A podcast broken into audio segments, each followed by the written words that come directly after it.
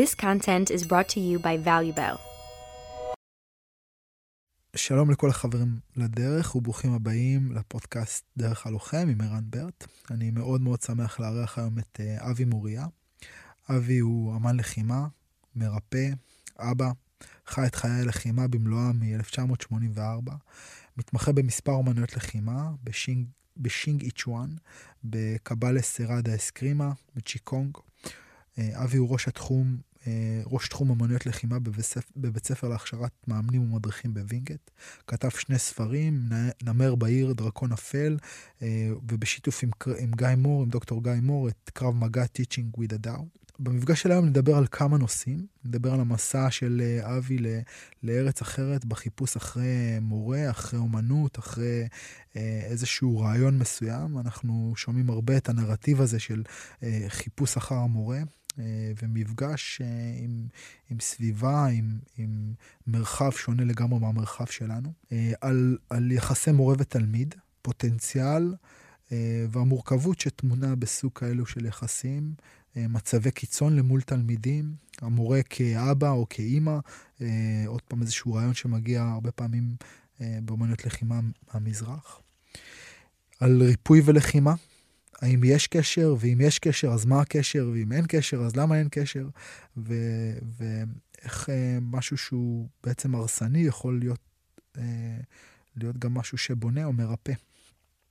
ואם יישאר לנו זמן, אה, נדבר על תפקידו של, אה, של אבי בבית ספר אה, להכשרת מדריכים כראש תחום. אבי נמצא 25 שנים בתוך המערכת הזו של הכשרת מדריכים ומאמנים, ומתוך הזמן הנרחב הזה ומרחב התפקידים שהוא מילא אה, בתוך התחום הזה, הדבר הזה מייצר לנו איזשהו סוג של פרספקטיבה או נקודת מבט. אה, האם יש שינוי בתפקיד או בדמות המאמן והמדריך? האם ה... התלמידים שהופכים להיות מדריכים שונים היום מאלו שהיו ככה לפני 25 שנים, אה, איך אנחנו כחברה בעצם אה, משפיעים או מושפעים מהמקום הזה של הוראת והדרכת אה, לחימה. על כל הדברים האלו ועוד, אני בטוח שהשיחה תלך לכל מיני כיוונים, נדבר היום. ברוכים הבאים, אבי. תענוג, תודה שהזמנת. שמח שאתה כאן.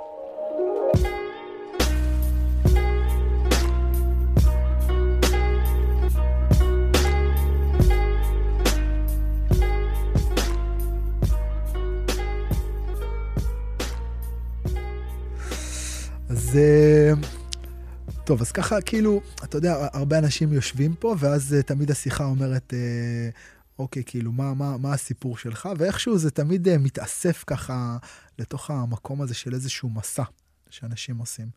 אז uh, אני יודע שהמסע שלך בעצם, עוד פעם, מערב בתוכו את הנסיעה ואת הנרטיב הזה. אז uh, מעניין אותי לשמוע גם על השיח שלך, אבל גם uh, איך אתה תופס את הנרטיב הזה, כאילו, ואת המקום הזה שבו סיפור ואיזשהו סוג של uh, uh, קונספט כזה שלפעמים הוא רומנטי, פוגש את המציאות. כן. טוב, קודם כל זה אחלה סיפור, נתחיל בזה. uh, מאוד מאוד רומנטי, כי זה בעצם הסיפור שאנחנו רואים בסרט. זאת אומרת, זה מערבי שמגיע בתקופה שעדיין אין מחשב, שצריך ליצור איזה קשר עם, uh, להשיג כתובת, לשלוח מכתב עם בול, לקבל מכתב, לטוס, לדפוק בדלת, uh, אין תקשורת אחרת בעצם. אתה, אתה באמת טס ללא נודע, זה לא כמו היום שאנחנו, אתה יודע, החבר'ה שלי טסים, אנחנו מת, מתייעצים איתי לאיזה בית ספר ללכת, אז כאילו מזהים איזה בית ספר שיש בו איזה, איזה מקור כזה, זה, ואז אה, אינסטגרם, פייסבוק, אתרים, יוטיובים, אתה, אתה די יודע לאן אתה מגיע. כן. לא, שם זה תעלומה. זאת אומרת, אה, נתחיל את הסיפור ככה בקצרה. אה, התחלתי ללמוד בארץ, אה, זאת אומרת, נתחיל קצת קודם, צעד אחד אחורה. אחרי הצבא התגוררתי שנתיים באירופה, מתוכן שנה אחת בהולנד. שם התחלתי כל מיני חוגים ליד המקום שגרתי בו באמסטרדם, זה נקרא פשוט איסט-ווסט. משהו מאוד ניו אייג'י, אמ, באוריינטציה אולי קצת מערבית, אה, גם של אומניות לחימה סיניות, גם דברים אחרים, אז שם ככה צעדים ראשונים באומניות לחימה סיניות.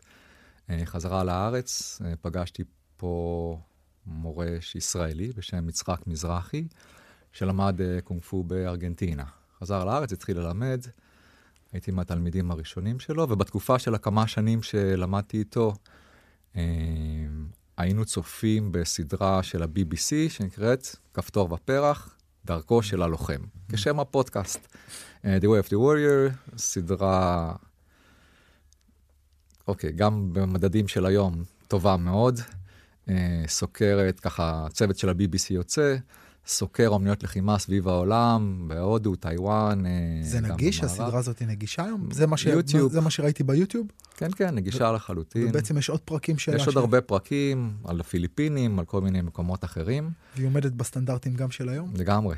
וואו, מקסים. אה, 1983, הצוות של ה-BBC אה, נוחת בטיוואן, ובעיקר הקשר העיקרי היה דניאל ריד, אחד התלמידים של המורה שלי, סופר אמריקאי. הוא יצר את רוב הקשר הראשוני עם ה-BBC. משם מצלמים פרק שלם על אה, אותו מורה שאליו נסעתי, חונגי סיאנג, מורה, איך? אה, חוני סיאנג? כן, מורה טיוואני, בחור גדול, כמו שהספקת להציץ, אה, לא מהסינים העתיקים עם הזקן הארוך. אה, זהו, ומפה עכשיו זה, די נדלקתי על הפרק הזה. למה? אה, קודם כל, בסופו של דבר, שראיתי אחר כך, שנים אחר כך, שאני חוזר אחורה, בעצם די התפלאתי למה לא חיפשתי איזה דמות כזה של נזיר או ברוסלי. Mm. זה לא אב טיפוס, אתה מסכים איתי. כן. זאת אומרת, בן אדם גדול אה, מאוד, בריא. בריא מאוד. אה, יש, יש, יש גם איזה משהו כאילו, אה, נימה של, אני לא יודע אם לקרוא לזה נהנתנות, אבל כאילו איזשהו סוג של אהבת חיים כזאת, רואים עליו שהוא כן, לא קצת, הטייפ, אה, נכון? לגמרי, אלא קצת מחוספס. כן. מצד שני, מאוד רגיש, מאוד אומנותי, צייר מעולה, מרפא מעולה. גם עוסק ברפואה שנקראת אה, רפואת השברים והחבלות. אה, רפואה, שצמ... רפואה סינית מסוג מסוים שצמחה מתוך אומניות הלחימה. אה, לגמרי איש אשכולות. עכשיו צריך למצוא אותו, אוקיי? אה, לא היה לי מושג איך. אז עוד פעם, מה מדליק אותך, אבל כאילו אתה מסתכל על הדבר הזה, למה באמת לא ללכת לטייפ של, אה, נגיד, עוד פעם, אם אני חושב על הנרטיב הזה של לחפש מורה, נגיד אה, לנסוע לשאולין, הרבה יותר מתחבר לי בתוך הסיפור הזה, או הנרטיב הזה, או זה. למה לנסוע דווקא לעיר, נכון, הוא מתאמן, הוא. מאמן, הוא מאמן בעיר, בעיר. נכון? זה כאילו כבר נותן לך איזה כן. משהו, נופח אורבני כזה בתוך ה... לגמרי. היה איזה משהו מדליק בפרק, זאת אומרת, משיחת בוקר אחרי השיעור, יושבים ומפצחים גרעינים. אבל זה די ישראלי. מצד שני, יש גם, זה התנועה שקשורה לאומניות לחימה. תנועה קצת שונה ממה שהכרתי אז. אה, יש אה, תלמידים, ברובם אמנם מקומיים, אבל יש גם זרים, לפחות מה שהיה, מה שצולם דאז. אה, יש את הבנים שלו, שמאוד דיבר אליי, היחס שלו לילדים, במיוחד בן שעכשיו הוא ממשיך אה, דרכו, הם יושבים ביחד, קוראים כל מיני אה, כתובים שקשורים לאומניות הלחימה, מנתחים כל מיני תנועות שקשורות לספרות של אומניות הלחימה. רק כל דבר הזה ביחד נראה קצת כמו חצי משפחתי. Mm. אה, אולי פחות אקזוטי מאשר אה, מנזר, אבל אה, לא היה לי שום רצון להתבודד. אה, נסעתי לבד בכל מקרה, זה היה... מה שמדבר אליך, אם, אם אני כאילו מצליח להבין נכון, זה זה שזה, כאילו גם, הגשמי, גם הגשמיות של זה, גם שזה, שזה בעצם בתוך החיים, במובן מסוים, בתוך הקהילה, בתוך העיר, מפתחים, פת- כאילו, יושבים, מפצחים גרעינים, מדברים, כאילו, יש איזשהו תהליך כזה שזה לא עכשיו, לך, תעמוד על, ה, על העמוד, על ההר, תעשה את התנועה אלף פעמים. כלומר, יש גם את זה, אבל זה לא רק זה. כלומר, יש איזשהו תהליך של... אה, הסימול... כאילו, הת... ההפנמה של הדבר. זה בתוך החיים. לגמרי. זה, זה נראה, שוב, לא... אה, לפני כן הייתי, זה היה פעם אחת אולי בתאילנד, זה 1982. לא הייתה לי שום חוויה של המזרח או לימודים במזרח. זה נראה, לפי איך שזה הוצג בסדרה, כמו משהו מאוד אותנטי. אני החלטתי שאני נוסע אליו, כאילו, נקודה, בסופו של דבר. בן כמה היית? 20 ו... שהחלטתי או שנסעתי? שהחלטת שנסעת? שהחלטתי 24, נסעתי 26. כאילו לקח לך שנתיים לארגן את הדברים, אבל להתבשל. ההחלטה, כן. זרעת את ההחלטה בלבך. הייתי סגור שאני לא רק נוסע, גם הולך ללמוד אצלו. אתה נוסע, כותב מכתב, מגיע, כתובת, בסוף השגתי דרך אותו דניאל ריד, כותב להם מכתב, הבן של המורה כותב לי חזרה, אה, ש... אוקיי, היום אתה יודע בעצם לזהות את הסימנים, בתור מישהו צעיר אתה לא כל כך מזהה את הסימנים, זאת אומרת, הוא כותב, אה, אין מה להגיע, הבית ספר בעצם חצי סגור, לא מחפשים תלמידים חדשים, בסוף יש איזה משפט כזה, אלא אם אוויר את שהותך כארוכת טווח וכולי וכולי. זאת אומרת, יש איזה פתח להגיע, אבל אתה מגיע, אתה יודע, ברמה של לדפוק בדלת. זאת אומרת, הוא כותב לי, דניאל ריד הזה, בתוך המכתב, הוא אומר, כשתגיע לטיוואן, עם המכתב, תראה לנהג מונית את הכתובת, כי הוא כתב לי אותה בסינית, וזהו, עם, סע עם המונית, תגיע אליו. פשוט דופק לו בדלת, אין מה לעשות. leap to the unknown. לגמרי. וואו, כאילו, אתה בעצם, כדי לעשות החלטה כזאת, יש פה איזשהו, אה, איזשהו מהלך פסיכולוגי, כאילו, פנימי, שאתה צריך, אתה, אתה, אתה בעצם צריך לקפוץ לתוך המים ולקוות ש... שזה יהיה... כן, אמרתי במקרה הגרוע מה יכול להיות. זאת אומרת, אוקיי, יגיד לא, אז אני לא, חזור, לא אחזור הביתה בכל מקרה. אז עד שהוא יתייאש. אחד מאיתנו התייאש, אני בטח עד שאני הגעתי לשם, אני לא זה שהתייאש. אז או שלהתנחל שם, או פשוט להיכנס. אבל הייתה לי איזו הקדמה קצרה אה, בהונג קונג, איזה ככה הרפתקה נקודתית של כמה חודשים. אה, נסעתי למור... לעוד גיבור של פרק אחר של אותה סדרה, אה, בהונג קונג, שהוא המורה של אודי רענן. אודי רענן הוא, בתקופה שהתאמנתי עם יצחק מזרחי, לימד בחיפה, פתח מקום בשם מכון אביחי בחיפה.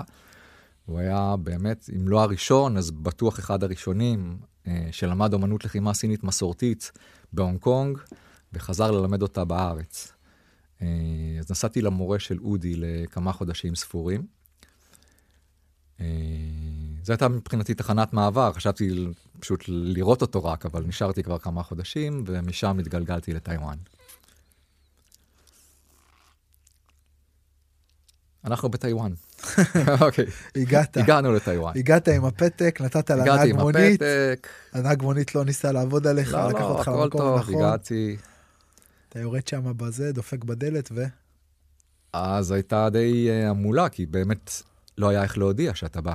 זה ברמה של באמת לדפוק בדלת, אין אופציה אחרת, אין טלפון, אין כלום. אז הייתה איזו המולה קטנה, ואז אמרו, טוב, תגיע עוד uh, יומיים שלושה, ואז הגעתי כבר לשיחה. Uh, מין שיחת קבלה, השיחה בכלל לא אמניות לחימה. קצת על ישראל, משפחה, מה אתה עושה בחיים. רואים שהווייב שלך מתאים לבית ספר. כן, ואז uh, התברר שבמהרה, שלא מקבלים תלמידים חדשים, כולל אותי ועוד שניים. שלושה חדשים. אני חשבתי שלא מקבלים זה לא מקבלים. אז היינו בקיצור, פתאום צצו עוד שניים. אחד מהם, זה, ושוב, אתה גם לא יכול להגיע ולדפוק בדלת. זה, הדרך המקובלת זה דרך המלצה של מישהו. אז היו שניים, אחד היה, היה לו איזה היכרות עם מישהו שמכיר את המורה, הוא הגיע, זר, אמריקאי, הוא הגיע, ועוד בחור מאנגליה גם הגיע. אה, ואז היינו שלושה חדשים בעצם, שלושה תלמידים חדשים בתוך קבוצה קטנה. כלומר, מה שראיתי בסדרה, שמאוד הצטמצם תוך כמה שנים, זאת אומרת, מ-83 ל-86-7, כבר זה באמת הפך למין אה, אימון משפחתי. אה, מכל מיני סיבות, המורה החליט לסגור את הבית ספר שהיה לו, זאת אומרת, זה... בוא נאמר שבשנות ה-70 היו בערך 200 תלמידים, לפעמים בשיעור אחד יותר ממאה. אה, היינו בדרך כלל איזה עשרה מקסימום בשיעור, והבנים של המורה והמורה. המורה אה, חשב להפקיע את הקומה השנייה בבית לטובת האימונים. אשתו לא כל כך אהבה את הנושא. זה שטח אה, שהיה שטח מגורים, אבל בסוף זה מה שהיה. קומה ראשונה הוא התגורר עם המשפחה שלו, והייתה שם את הקליניקה גם, וקומה שנייה זה היה חלל האימונים, מאוד קטן.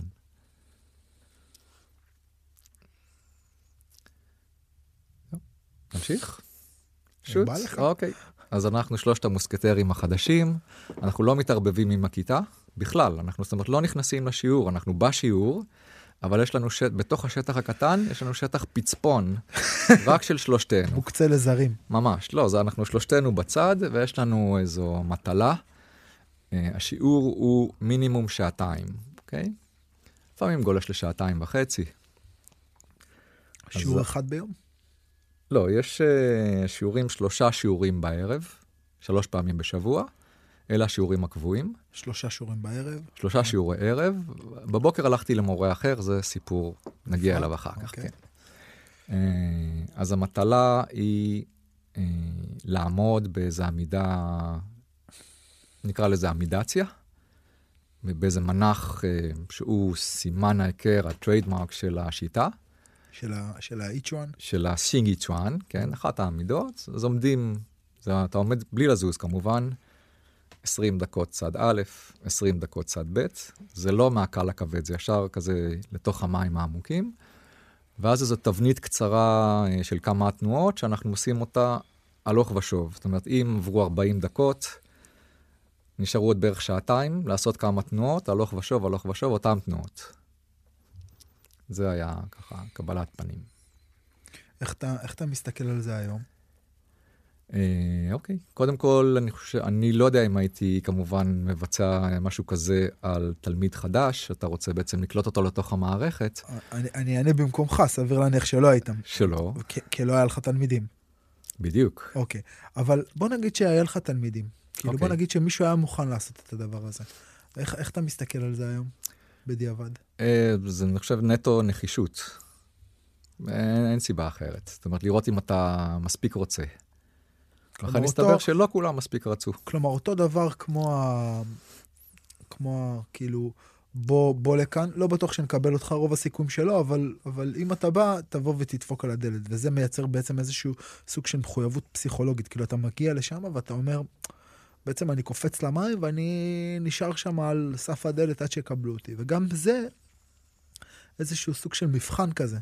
זה מבחן ממש מבחן. לי לא כל כך היה אכפת, כי מבחינתי יכולתי להמשיך ככה גם שנה.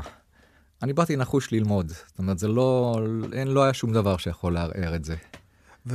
אבל עוד פעם, בדיעבד, נגיד היום אני חושב על שנה מהחיים שלך, שאני כאילו במרכאות נותן לך איזשהו סוג של מטלה כזאת, שבעצם אמורה, מה, לבדוק את כוח הרצון שלך, לעצב את כוח הרצון שלך, כאילו מה, מה, איך אתה היום כמורה מסתכל על זה? כן, אני חושב ש... בוא נאמר, היום זה נבחן במדדים מאוד מאוד שונים, של אתה נכנס, זה יותר מונגש, אתה נכנס בתנאים יותר קלים, אבל עדיין המורה מתבונן על ההתנהגות שלך, על ההתנהלות, אה, בטח רושם לעצמו, מציין כל מיני דברים שאתה אה, מבצע באהבה. בוא ניקח ברמה של... אה, אוקיי, בוא נאמר, אם יש במהלך שיעור אחד פיצול לכמה רמות, בתוך אותו שיעור. ואתה אומר, אוקיי, הזוג הזה מבצע מטלה א', כל אחד על פי רמתו, כל אחד מקבל איזו מטלה, ואתה רואה מישהו שאחרי דקה מסתכל על האחרים, או לא, אוקיי, זה בערך אותו דבר. כלומר, אתה מתבונן בו, אתה אומר, אוקיי, הוא בעצם מבטל את זמנו ואת זמנך. בזה שהוא לא מבצע את המטלה, כי עכשיו אני לא יכול להיות איתו כל הרבע שעה, אתה עובר מתחנה לתחנה ועושה איזו בקרה על כל זוג. זה חלק אמנם לא כל השיעור, אבל אה, זה די דומה. אוקיי, אז מה אתה עושה במשך, אז אתה יכולת גם לעמוד באמצע התרגול הזה בצד ולשתות תה. אז אה, בעצם יש את המקום הזה של, אני, אני, אני מצפה מהתלמיד שלי שבעצם יגלה איזשהו סוג של נחישות או כוח רצון, אבל השאלה, שזאת שאלה מעניינת מבחינתי, איך אני כמורה בעצם מפתח גם את היכולת של תלמיד לגלות עניין במשהו ש... שאין בו עניין. אין בו עניין בכלל. ו- ועדיין, האם אני כמורה מצליח לעשות את זה? כלומר, האם אני אומר לך, תעמוד, או תעמוד וחפש את העניין? לא, זה פשוט, אין מלל. זה מרים ואתה עושה. אז מה שקרה זה הניק, זה הבחור האמריקאי, אחרי חודשיים ומשהו, הוא התייאש. ועבר ללמוד אמנות לחימה סינית אחרת בטיוואן. אמ, הבחור השני, אמ, אוקיי, זה היה קצת מוזר, אבל התגלה, איז, התגלה איזה ויכוח כספי בינו לבין המורה, או הבנים של המורה, שהם היו המייצגים לצורך העניין, שטענו שהוא לא שילם באותו חודש. הוא טען שהוא כן שילם. אה, הוא התבקש לעזוב, הוא גם עבר ללמוד פשוט אצל מורה אחר. אה, כך שנשארתי לבד בעצם, בפינת החדשים, פינת המוסקטרים. אבל מאותו רגע כבר לא הייתי בפינה. כבר לא היית לבד. ברגע שהם עזבו, אני, הקפיצו אותי לתוך, ה, לתוך הכיתה. ממש באותו יום. זאת אומרת, ביום הראשון ששניהם עזבו, אני הצטרפתי בעצם לכיתה. איך הייתה התחושה? טובה, כאילו רגע, זה רגע משמעותי. מאוד. מה, עשיתי משהו בכל זאת. לפחות משהו קטן. הראיתי לפחות איזה כוח רצון. כן. זה לא נחשב איזה משהו big deal שם, כן? כוח רצון זה בעצם שלב ראשוני בעצם להיקלט במערכת. זה לא, זה לא שיא וזה לא משהו שאין מעבר לו. עכשיו אתה צריך להראות משהו אחר, לא Mm. כוח רצון. אבל זה עדיין שלב כזה... עדיין, כן, זה ציון דרך, זה נחמד. כן. אז מה השלב השני? מה אתה צריך להראות בשלב השני? השלב השני, אה, להראות תבונה. Mm. אתה לא יכול להיות איזה טמבל עכשיו, כמו שהיית בשלושה חודשים האלה, שאתה רק הולך הלוך ושוב אה, שעתיים וחצי. אתה צריך להיות סקרן, לא, לא לבזבז את הזמן של המורה עם להבין כל דבר, כי הרבה מההסבר הוא בדרך הרגליים. זאת אומרת, יש מעט מלל יחסי בשיעור, אבל בהחלט יש, אבל מאוד נקודתי. ו... והמורה כאן מצפה ממך בסופו של דבר, תוך תקופה די קצרה, לעשות אחד ועוד אחד, ובנוסף שותל זרעים של חשיבה עצמאית. זה לא היה בכלל בשלב הראשון. אז מה זה אומר? הוא יכול, לדוגמה, אה, לתת מטלה, זה יכול לבוא בשלל צורות. לשבח אותך באופן יוצא מן הכלל, על משהו שלא, אתה לא מבין בכלל, לא, לא חשבת שעשית את זה כל כך טוב. וכמובן, כמו שחשבת, הסתבר שבאמת לא עשית את זה כל כך טוב, אבל הוא רוצה לראות מה אתה עושה עם זה. כלומר, עכשיו אתה, איך נקרא לזה בעברית פשוטה, תופס תחת, וחושב שאתה הכי טוב מכולם, או לא עושה עם זה כלום וממשיך הלאה. אה, נותן לך איזו מטלה לבית, שהיא מופרכת. זאת אומרת, מבחינה טכנית, גם בתור אחד שהוא אפילו לא מתאמן הרבה שנים, זה לא יכול להיות פתרון אה, לחימתי לאיזה מצב. אבל אם אתה בא ופשוט לא אומר כלום, כאילו כי המורה אמר, ואז אתה תופס את זה כמשהו שהוא שלם, אה, אוקיי, זה פחות טוב. אז הוא בעצם עושה, מחפש חשיבה עצמאית. שתבוא ותשאל, אה, מורה, אולי יש פה משהו מוזר, לא כל כך מסתדר לי. אה, אוקיי, זה כבר יותר טוב קצת. והיות והרבה מהחומ... היות מהרבה מהחומרים הם בעצם חוזרים על עצמם בתהליך הטמעה מאוד מהיר, כלומר אתה חוזר על אותן תנועות אלפי פעמים בתקופה מאוד מאוד קצרה, אה, אז אה, הוא כבר מייצר, המורה מייצר כבר אה, עוד תהליך חשיבה עצמאי, שהוא עוד מסלול במקביל למסלול הקיים. הוא אומר, אוקיי, את זה אפשר, אנחנו מבצעים ככה, נקרא לזה במבנה ארוך, במבנה קצר. אה, הנה עוד דרך. שיעור הבא, אתה מביא לי עוד דרך משלך. עוד ביצוע לאותו דבר, אבל תן לי איזה טוויסט. אה, אז יש פה התפתחות מאוד מאוד מהירה. זאת אומרת, מצד אחד, למי שבא ומתבונן בשיעור, זה נראה כאילו פשוט, באמת, זה הרוב מהרגליים. הולכים, חוזרים, הולכים, חוזרים, ברמה גם של אה, היחס בין תנועה לבין אה, עבודה בזוגות, מאוד הפתיע אותי. אני, כשהתאמנו בארץ, היינו עושים ביחס הפוך, היינו עושים 80 אחוז אה, זוגות קרבות, 20 אחוז תבניות. עכשיו היינו עושים 80 אחוז תבניות, 20 אחוז זוגות קרבות. כשאתה אומר תבניות, זה בעצם, אתה מקבל איזשהו סוג של תרגיל באוויר כזה, איזשהו סוג של... כן, קטע. כאילו, קאטה כזאתי. אתה עושה תנועה על הגנה מדומיינת, על תקיפה מדומיינת, ומחזיר התקפה מדומיינת, ו- ו- וכן הלאה וכן הלאה. מבצע סדרה של הרבה תבניות, ועושה אותם כל אחת מהן הרבה פעמים. זה היה רוב השיעור, והיו היו עוד כל מיני רכיבי אימון. היה צריך... אה, היה צריך זמן בשביל לפצח את הפאזל הזה. זה, זה גם, אני לא חושב שפיצחתי אותו שהייתי שם. אני חושב שחזרתי לארץ, ואז התהליך של העיכול לקח עוד איזה חמש-שבע שנים. כמה זמן היית שם? שלוש שנים בכולל, שלוש זה לא שנים. הרבה, כן, זה לא הרבה יחסית, הייתי רוצה אולי יותר אפילו. אה, אני חושב שמיציתי אותם מאוד מאוד יפה. מאוד יפה. וכשאתה יוצא משם, מה אתה יוצא? אה, אני חושב ש- שאני, המטרה שלי הייתה ללמוד אומניות לחימה וללמד אומניות לחימה. אני נסעתי בשביל לחזור ללמד, זה היה לי ברור. וחלק מהתהליך שעשיתי שם עם עצמי זה בעצם המחברות, מחברת התלמיד נקרא לזה, של איך אני הולך ללמד את זה. אחרי כל שיעור אתה יושב וכותב? כל יום, כל יום. יושב וכותב. יושב, כותב, אה, מה היה, איזה סדר אני... עכשיו, אם, אני, אם מגיע אליי תלמיד מתחיל, מאיזו נקודה אני מתחיל איתו, איך אני מתקדם. אה, כמובן עוד לא נתקלתי בתלמיד הישראלי, אבל זה סיפור אחר. אה, הרבה סדר וארגון.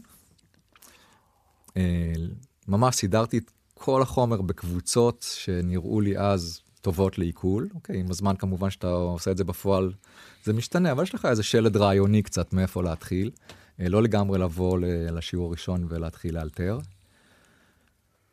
נעזרתי זה, שם. זה, ב- זה כן. נשמע לי כמו, כאילו זה תהליך שאני מדבר איתו לפעמים, אולי עם תלמידים שלי, יש איזשהו תהליך של כאילו אתה, אתה כמורה נותן איזה סטייק כאילו על השולחן, ואתה חותך את הסטייק ברמה מסוימת, כדי שהתלמידים יוכלו ללעוס. והשיעור, אני מרגיש שהשיעור זה הלעיסה ולפעמים הבליעה אפילו. של החתיכת סטייק שאתה מביא. אם. הסטייק הוא מטאפורה לאיזשהו... כן, כן, לגמרי, אני משתמש בהמבורגר.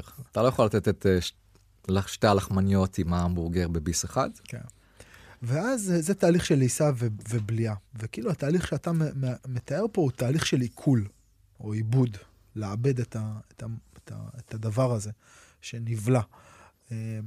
ואני מרגיש שזה תהליך שחסר לנו הרבה פעמים כתלמידים אולי, התהליך הזה של שנייה לחזור ולשבת על, ה, על החומר שכאילו קיבלנו, ולא, ולא רק לתת לו שנייה לעבור במערכת, אלא ממש לעבד אותו.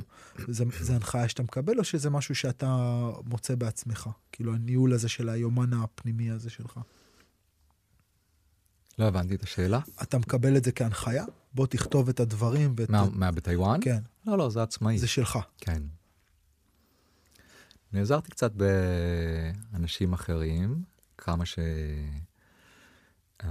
שעבדתי, אוקיי, מבחינת עבודות באותה תקופה, אה, הייתי עסוק גם באימון מאוד אינטנסיבי. אה, אז כשנגיע עוד מעט למורה השני, מספר 2, התאמנתי כל יום במשך אותן שנים, אה, לפחות שבע שעות ביום, מינימום, כל יום. בוא נאמר במקרה הגרוע זה היה שישה ימים בשבוע, אבל לרוב היינו מתאמנים גם שבעה ימים בשבוע, מה שאולי היום היה נראה לי overtraining מטורף. אמ,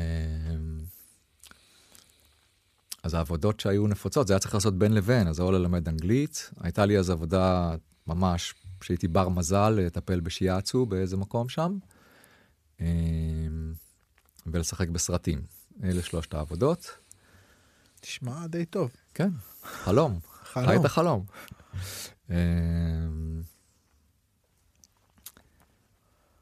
אז במקום הזה שעבדתי בו, זה היה מין country club כזה, כן, זה נקרא The American Club, אוקיי, מקום כזה מפונפן, אמ, של זרים וגם של טיוואנים קצת, אה, כמו קאנטרי, אבל קאנטרי כאילו high class כזה, כן, כן, מאוד מפונפן.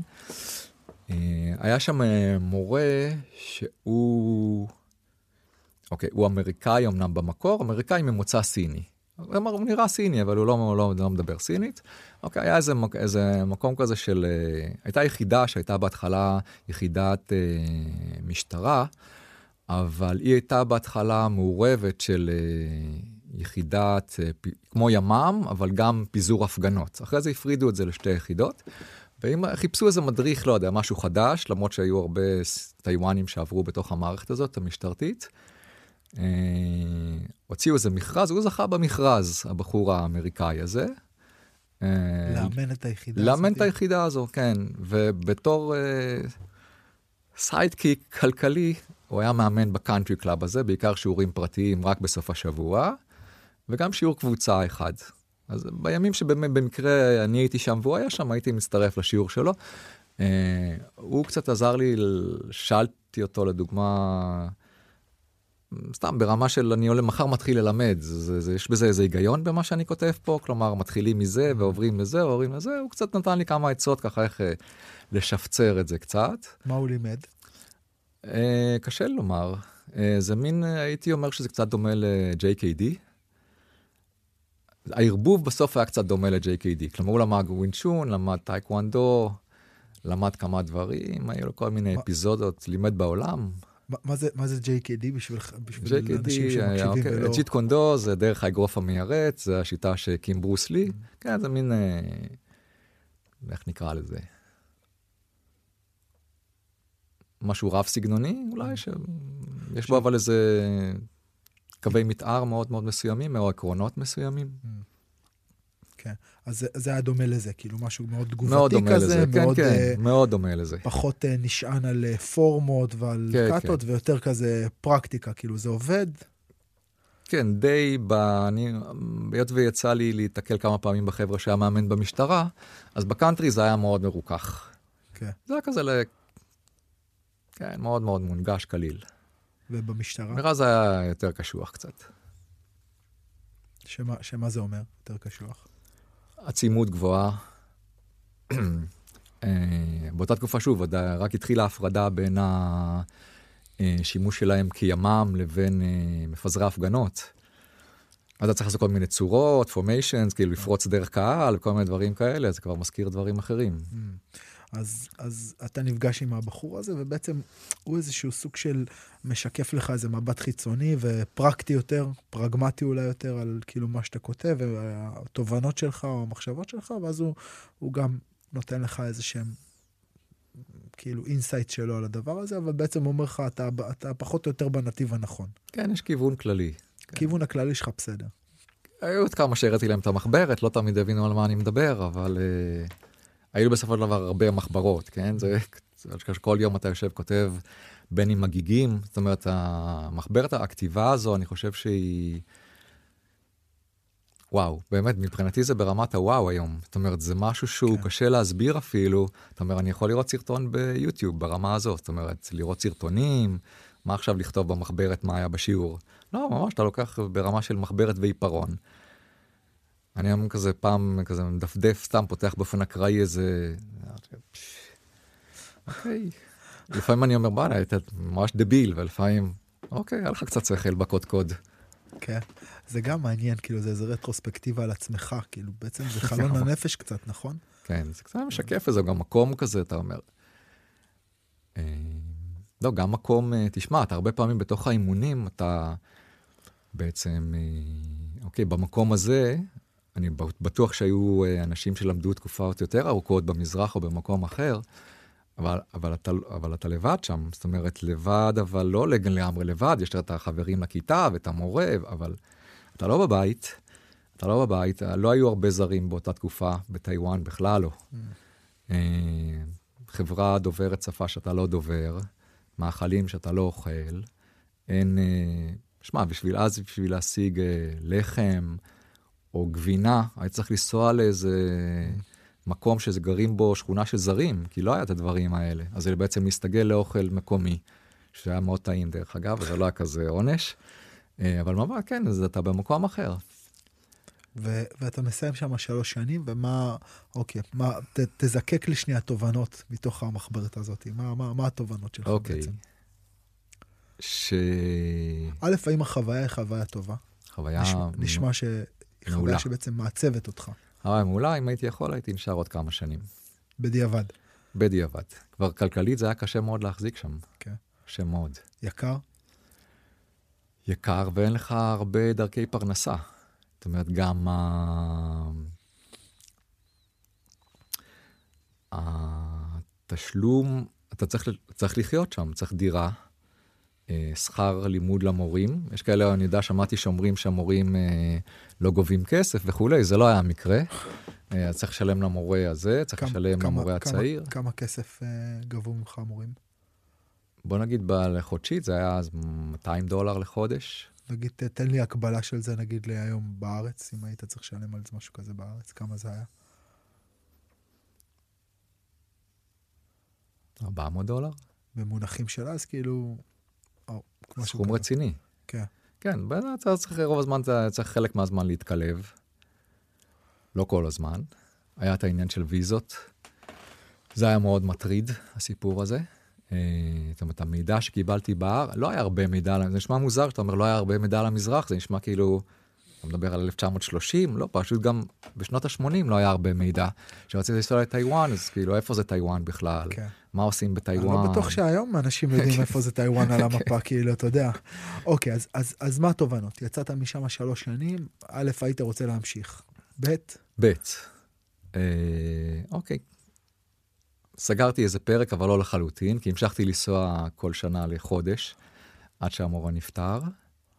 אז עדיין הייתי בקשר הדוק עם מה שקורה שם, אבל, אבל זהו, כאילו, הסיפ... אוקיי. הפרק הזה נסגר, אוקיי, ומה- ומה התובנות מהפרק? פותח פרק חדש. התובנות הן... כאילו, מעניין אותי לשמוע, גם ברמה של ה... אוקיי, פגשתי עכשיו מורה, האם אתה עדיין בתוך המקום ה... ה... כאילו, קצת רומנטי, נאיבי, לא יודע, פגשתי את המורה, המורה הוא כזה. שתיים, תובנות תנועתיות, לחימתיות, אה, פיזיות, טכניות, כן. מה, עם מה אתה יוצא משם? אוקיי, אז אה, קודם כל מבחינת התפיסה. אז אה, אני הרגשתי מאוד בבית שם.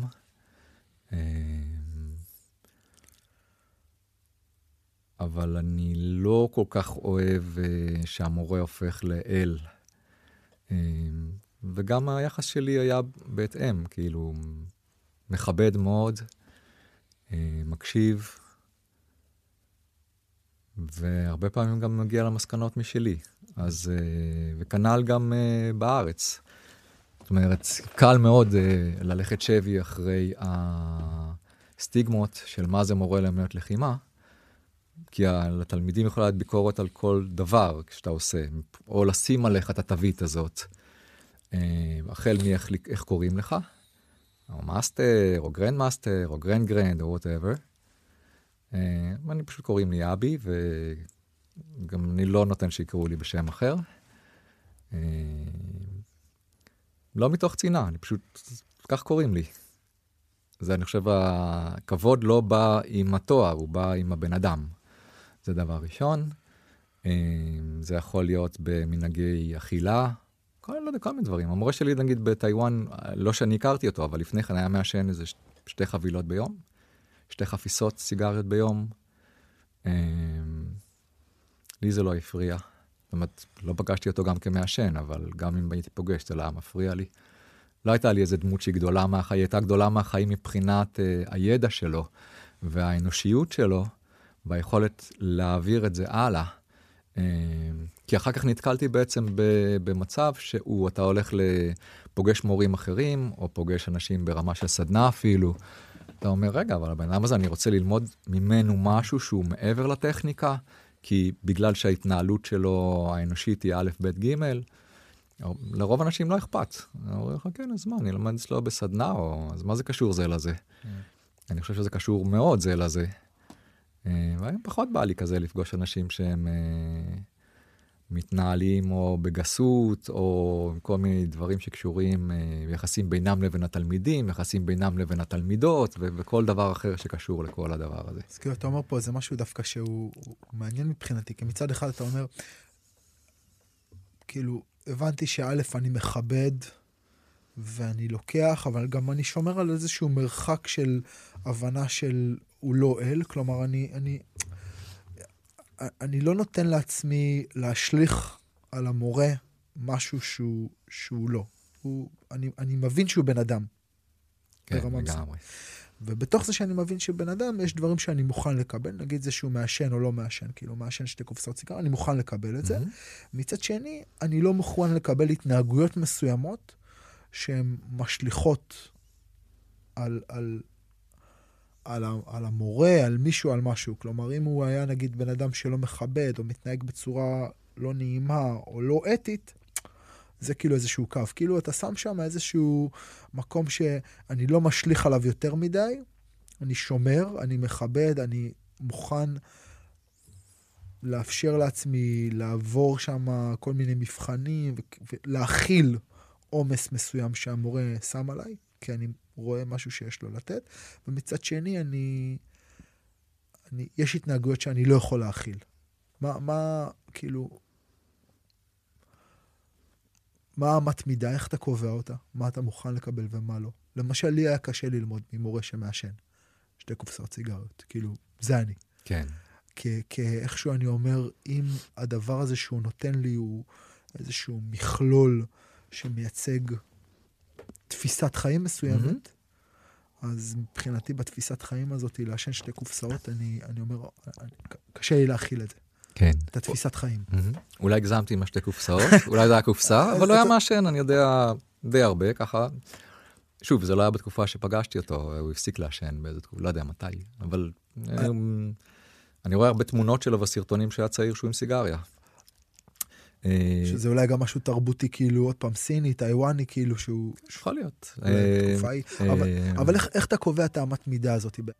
אם היית אומר לי, נגיד, המורה לא קם כל בוקר למדות, זה לא ענייני. זאת אומרת, האם הוא... ההוויה שלו הייתה מאוד בככה, משפחה, רפואה, לחימה. שלושת הדברים האלה. זאת אומרת, אה, בטח משפחה במקום הראשון, אני מתאר לעצמי, אבל במשך היום הוא היה גם מטפל באנשים. אה, זה מעיד, אני חושב, גם על יכולת אה, נתינה מסוימת. דברים שהוא עושה למען ה... לא יודע אם לקרוא לזה הקהילה, אבל נגיד היו שיעורים של ציגונג, שהיו שיעורי בוקר, שהם היו מיועדים יותר לחברים מהשכונה, שהם היו ללא עלות לדוגמה, זה לא עלה כסף. אבל היו שיעורים בערב של אומנות לחימה שהם כן נעלו כסף. אה, אם אה, הייתה לי איזו פציעה בברך, זה טיפולים בלי סוף, אה, ללא עלות.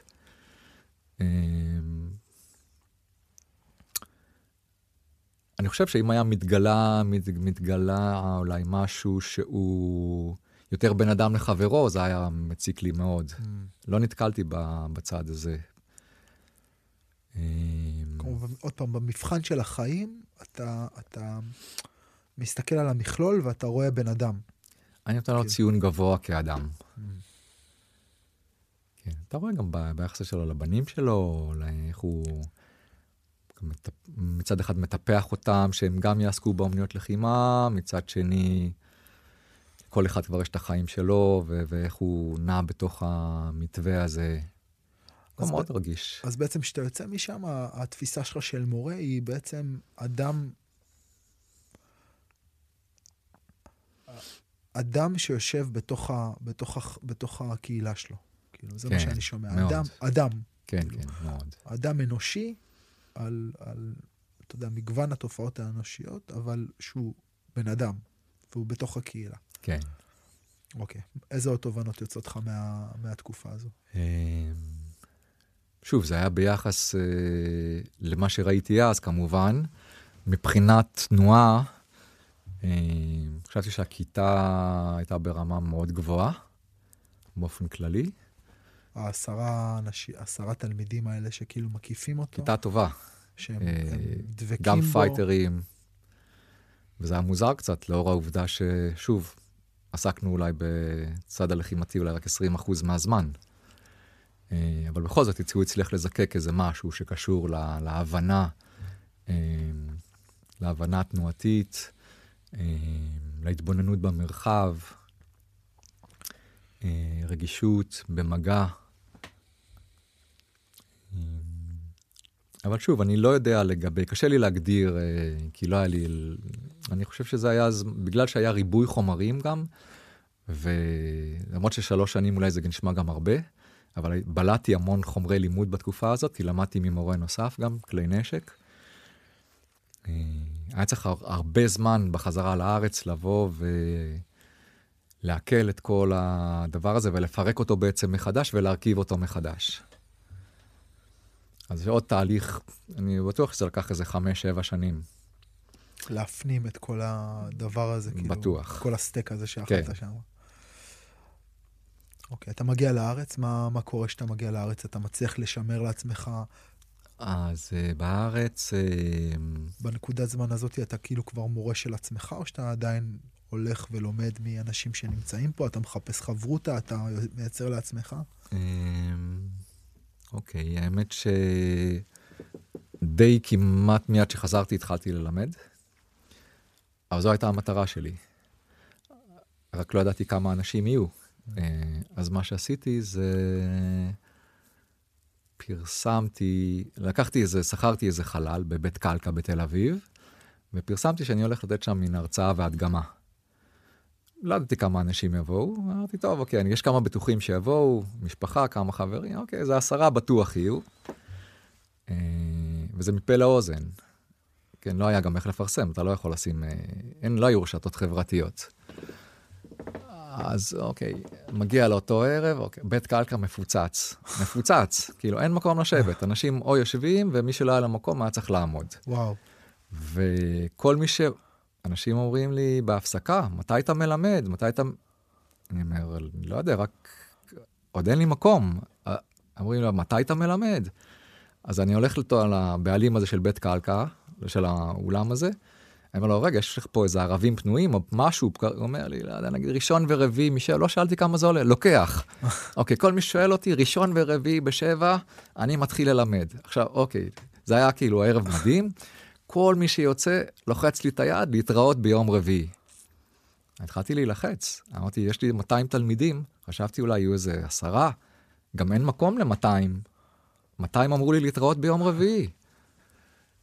טוב, מה נעשה? מקסימום נראה, נסתדר. טוב, מגיע יום רביעי, שבע, רק אני. איפה כולם? יואו, מה זה באסה? טוב, אחר כך אחד מזדחל, זה יוסי קדם, התלמיד הראשון שלי, אומר לי, אה, הייתי פה בהרצאה ביום רביעי ובאתי לשיעור, אבל יש שיעור? אני אומר, לא יודע, באת ללמוד? הוא אומר, כן. הוא אומר, אז אני באתי ללמד, אז יאללה, בוא נתחיל. אז התחלתי איתו, היינו, הוא, אוקיי, אחרי איזה חצי שעה, בא עוד מישהו, אומר לי, הייתי ביום רביעי, אני רואה שאתם uh, התחלתם, אני יכול להצטרף? אני אומר לו, כן, אנחנו כבר... הוא אומר לי, כן, אבל לא להצטרף, להצטרף. זאת אומרת, לא ממש לעשות. הוא אומר, באתי להצטרף רק לראות, כאילו. אז שב. אוקיי, אז היה שיעור ראשון, אחד צופה, אחד uh, מתאמן, והתחלתי ללמד שם, בבית קלקה. אז התחלתי די מהר ללמד. Uh, ולעסוק uh, גם בטיפולים. אז נשארתי באותם תחומים בעצם. אז uh, זה היה, אבל כמובן שלקח זמן גם קצת, אה, זה גם הפן הכלכלי זה אני בכלל לא מדבר, זה, זה אוקיי, לא יודע אם יש מה להרחיב, אבל כל מי שבתחום יודע ש... לא יכול להיות שיש כמה שמתעשרים מזה, אני לא יודע. Uh, אז היו לי שנים שהיה לי גם דיי ג'וב כזה. וכשאתה מגיע בעצם עם ה... עם התפיסה של איך שלימדו אותך, כי בעצם אתה למדת בצורה מסוימת, נכון? Mm-hmm. אצל מורה בתרבות מסוימת של כאילו של, שלושה חודשים ראשונים תעמוד 20 דקות, 20 דקות ותלך, ואז אתה מגיע עם התפיסה הזאת, אה, תפיסת זמן מסוימת, תפיסת מרחב מסוימת, תפיסה של תלמיד, כאילו מה זה תלמיד, ואתה מגיע עם זה למרחב פה בארץ, ואיך איך, איך הדבר הזה נפגש עם המציאות הישראלית. אוקיי, okay, זה היה קצת בומבה כואבת, אבל uh, לא עד כדי כך. כלומר, אני, התכנית, התוכנית שלי הייתה מלכתחילה זה לא לחכות את צורת הלימוד אחת לאחת, אלא לפי המחברת. כלומר, הבנת שאתה לא הולך uh, לנסות לשחזר את מה ש... כבר שהייתי שם, כבר הייתה לי תוכנית עבודה, תוכנית המחברת, של מה הולך להיות, באיזה סדר עבודה, uh, וזה תפס די טוב. לתפיסתי דאז, שוב, כי התפיסה השתנתה מאוד עם השנים, אבל בוא נגיד לתפיסה דאז זה היה מאוד אה, גופני, מאמץ, מזיעים. אה, כן עוסקים גם בטיפוח היציבה ובנשימה ומדיטציה, אבל בגדול זה שיעור שנראה כמו אמנות לחימה, אה, לא ניו אייג'ית, נקרא לזה כך. באותה תקופה לפחות. אבל גם, שוב, זה התברר שאתה לא יכול שזה יהיה במילא אותו שיעור כמו בטיוואן, גם אם אתה רוצה או לא רוצה. Mm. כי באמת, אז, אז תלמד רק את עצמך. אז אה, אם, אם אתה רוצה שיהיו לך רק את השניים האלה שהם מוכנים ללכת במסלול הזה, אז בעצם צריך להעביר את המידע הזה, את הידע הזה, בדרכים עוקפות. עדיין להגיע לאותן מטרות, אבל קצת להנגיש את זה באיזשהו אופן. זה כאילו גם איזשהו מסלול שהוא שונה מבחינת זמן. כי אם אתה, אם אתה אומר, אוקיי, כאילו, אני לא יכול לגשת לדבר הזה מההתחלה, אני כאילו אפרוס את זה במקום להגיע לזה אחרי כמה חודשים, אני בעצם מייצר מסלול של, של תוך שנים אני מגיע לגעת בנקודות האלה שאולי ב... במסלול המהיר, כאילו כשאתה מגיע לשם ומעמידים אותך שעתיים או שלוש, אז אפשר לגעת בהם מהר, כי אתה סומך באמת על התלמיד שהוא יעשה כל מה שאתה אומר לו. ופה אתה לא יכול בעצם לסמוך על התלמיד שיעשה כל מה שאתה אומר לו. כן, נכון, זה גם אה, מרחב וזמן שהם שונים. אה,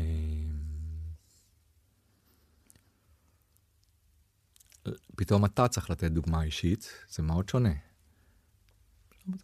אוקיי, גם, גם יש לך חשיבה עצמאית בתור תלמיד, זה קצת שונה מאשר אתה עומד בפרונט. אז מה זה אומר בעצם פתאום לעמוד בפרונט? זה פתאום אתה מתמודד עם דברים. אם בתור תלמיד היית מאוד אה, חרוץ, נחוש, אה,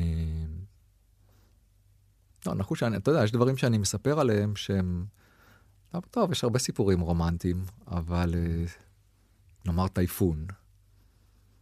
אוקיי, נכון, בטייפיי, בדרך כלל ליבו של הטייפון הוא בדרך כלל לא פוגע בעיר, אתה מקבל את הזנבות. אבל גם זנב, זה יכול ברמה של עמודים עפים. אתה עדיין מגיע לשיעור. אתה מגיע לכל שיעור. אין דבר כזה לא להגיע אין לשיעור. דבר כזה לא להגיע. אחד, אחת הנקודות הכי שהסבו לי גאווה, זה אפילו לא היה לגבי עצמי. בשיעור שהיה את הטייפון הזה, כולם הגיעו. אחד הגיע על קטנוע. אני חושב שאני לא יודע איך הקטנוע בכלל נוסע. זאת אומרת, אני אומר לך דברים, אתה נתפס בעמודים, או שהוא עזב אותו בדרך, לא יודע, אבל הוא היה נוסע על קטנוע, ושאלתי אותו, הוא אומר, כן, נשארתי אותו כמה קילומטרים אחורה, הגעתי. אתה מגיע לשיעור, אין דבר כזה לא אין דבר לך. כזה שלא מגיעים לשיעור. דפוס כל שיעור, כולם מגיעים. אם, אם מישהו לא הגיע, סימן שהוא מת. וואו. ברמה הזאת. אין אחד אה, עושה אפצ'י, לא הגעתי. כל שיעור מגיעים. תפוסה מלאה, כל שיעור כולם מגיעים. אם אחד פתאום לא הגיע, זאת אומרת, זה צריך להיות משהו ברמה של... לא שהוא חולה או משהו, זה לא יכול להיות, כאילו, קרה משהו יותר רציני. אבל זה באמת המקום הזה אולי של, ה, של הכיתה או התלמידים שלך כמשפחה. כי בעצם לכידות כזאתי, של אתה מגיע no matter what, כאילו, זה, זה באמת זה יכול להיות רק אם יש איזושהי לכידות כזאת שהיא, שהיא מעבר ל... יש איזה מקום ש, שקצת קשה לשמור על זה. וזה אולי מביא אותנו אולי גם לנושא הזה של היחסי מורה-תלמיד, או היחסים שאתה מייצר מול התלמידים שלך, שהם במיוחד באמנויות הסיניות, הם קצת יחסים של אבא, אבא או אימא, המורה כאבא או אימא. נכון? והתלמיד כסוג של בן משפחה. אוקיי, אז אני צריך לחלק את זה לשניים. אז החלק הטיוואני-סיני בסיפור הזה זה המערכת היחסים היא משפחתית באמת, והיא משולה למערכת המשפחה הקונפוציאנית. אז כשמות הם באים בהתאם. המורה הוא האבא, אשתו של המורה היא האימא, המורה של המורה הוא הסב אה, וכולי. מי שלמד איתך הוא אח או אחות, אח קונג פו, הוא יכול להיות אח צעיר או אח בוגר. אז מי זה אח קונג פו בוגר? זה לא קשור לגיל. הוא יכול להיות בן 14, אבל הוא היה בכיתה לפניך. ו- אז... והוא תמיד יישאר אח בוגר? אין מה לעשות. אה, אוקיי. גם אז... אם אתה הופך להיות יותר אה, בקי ממנו? עדיין. זה לא משנה. לא, זה תואר כזה, ו... אתה כרטיס, אוקיי, אתה כרטיס הביקור של המורה, mm. לאן שאתה לא הולך, אתה מייצג את המורה, אה, אתה לא יכול להלבין את פניו, לא בשיעור ולא מחוץ לשיעור. מה זה אומר להלבין את פניו? להלבין את פניו, אני אתן דוגמה מהקבוצה השנייה. אה, זה עם המורה השני שלמדתי אצלו. אה, אם, אם אה, נוצרו חיכוכים בין תלמידים מערביים לבין הסביבה, לדוגמה, איחור בשכר דירה, לבעל הבית הוא יכול או להעיף אותך, או ללכת לממונה עליך, נקרא לזה כך, שזה המורה. ולהגיד למורה... אז פתאום צץ באמצע השיעור איזה מישהו, ואומר למורה, התלמיד הזה לא ש... לא, זה כאילו... סכנת נפשות, אה, עילה להדחה מיידית. כאילו פשוט יכול להגיד לתלמיד, תעזוב. היו כאלה שהכרתי שפשוט נאלצו לעזוב בגלל דברים שקרו מחוץ לשיעור. אתה לא מסיים. את השעה שלך פה, זה לא, זה לא חוג. אתה לא מסיים את השעה הזאת ואתה יוצא החוצה ויש לך חיים, אתה, הכל, הכל קשור אחד בשני. כן. קהילה. קהילה ואתה שגריר של הקהילה. אה, אז זה, זה קשר אחד. ב... אה, אוקיי, אז יש את היחסים האלה. יש טקסים לפעמים, שאני לא כרגע, לא רוצה להיכנס אליהם, כי זה ייקח לנו פשוט המון זמן בשיחה, אבל טקסים שמאששים את הקשר בין התלמיד למורה. כל הטקסים האלה של הקבלה כן, כתלמיד חניכה, רשמי. כן, הדלת הפנימי, כן, כניסה בשער וכולי וכולי. ומה מה, מה, מה הטקסים האלה? אני לא נכנס שנייה ל, לריטואלים עצמם, כן. אבל מה הטקסים האלה בעצם באים? הם באים לבסס את הקשר ש, כן. ש, שלך ולייצר עוד פעם איזשהו קשר עמוק יותר בינך לבין המורה. כן, מחזקים את הקשר ואת היחסים. הכרה שלו בך כתלמיד והכרה שלך בו כמורה. בדיוק. מה דעתך על זה היום? סיפור רומנטי. אה, אני לא עשיתי אף פעם דבר כזה כמורה, אבל אה, שמע, בתוך הקונטקסט של התרבות הסינית זה משהו מאוד יפה. אבל לא, לא, אם אני שומע לדוגמה שאנשים חושבים שהם דרך הטקס יתקרבו למורה ודרך זה יקבלו ידע סודי או משהו כזה, אז זה פחות uh, מדבר אליי. אולי הידע הסודי, אבל הוא עוד פעם, המקום הזה של לעצב איזה משהו בתודעה שלך, עוד פעם, בפתיחות של... כאילו, אני כל הזמן חושב על זה, אני חוזר שנייה חזרה למה שאמרת על איך שקיבלו אותך. תעמוד פה שנייה ותעשה את התנועה הזאת עכשיו 20 אה, דקות, ואז עוד שעה, ואז עוד שעה. שזה משהו שאחד המנטורים שלי אומר, שהוא מופיע בכל מיני אומנויות, וזה תשרוט את הדלת עד שהיא תיפתח. תעמוד מול דלת הברזל ושרוט אותה. וייתכן שהדלת לעולם לא תיפתח, אבל ייתכן שלפעמים צוהר יופיע.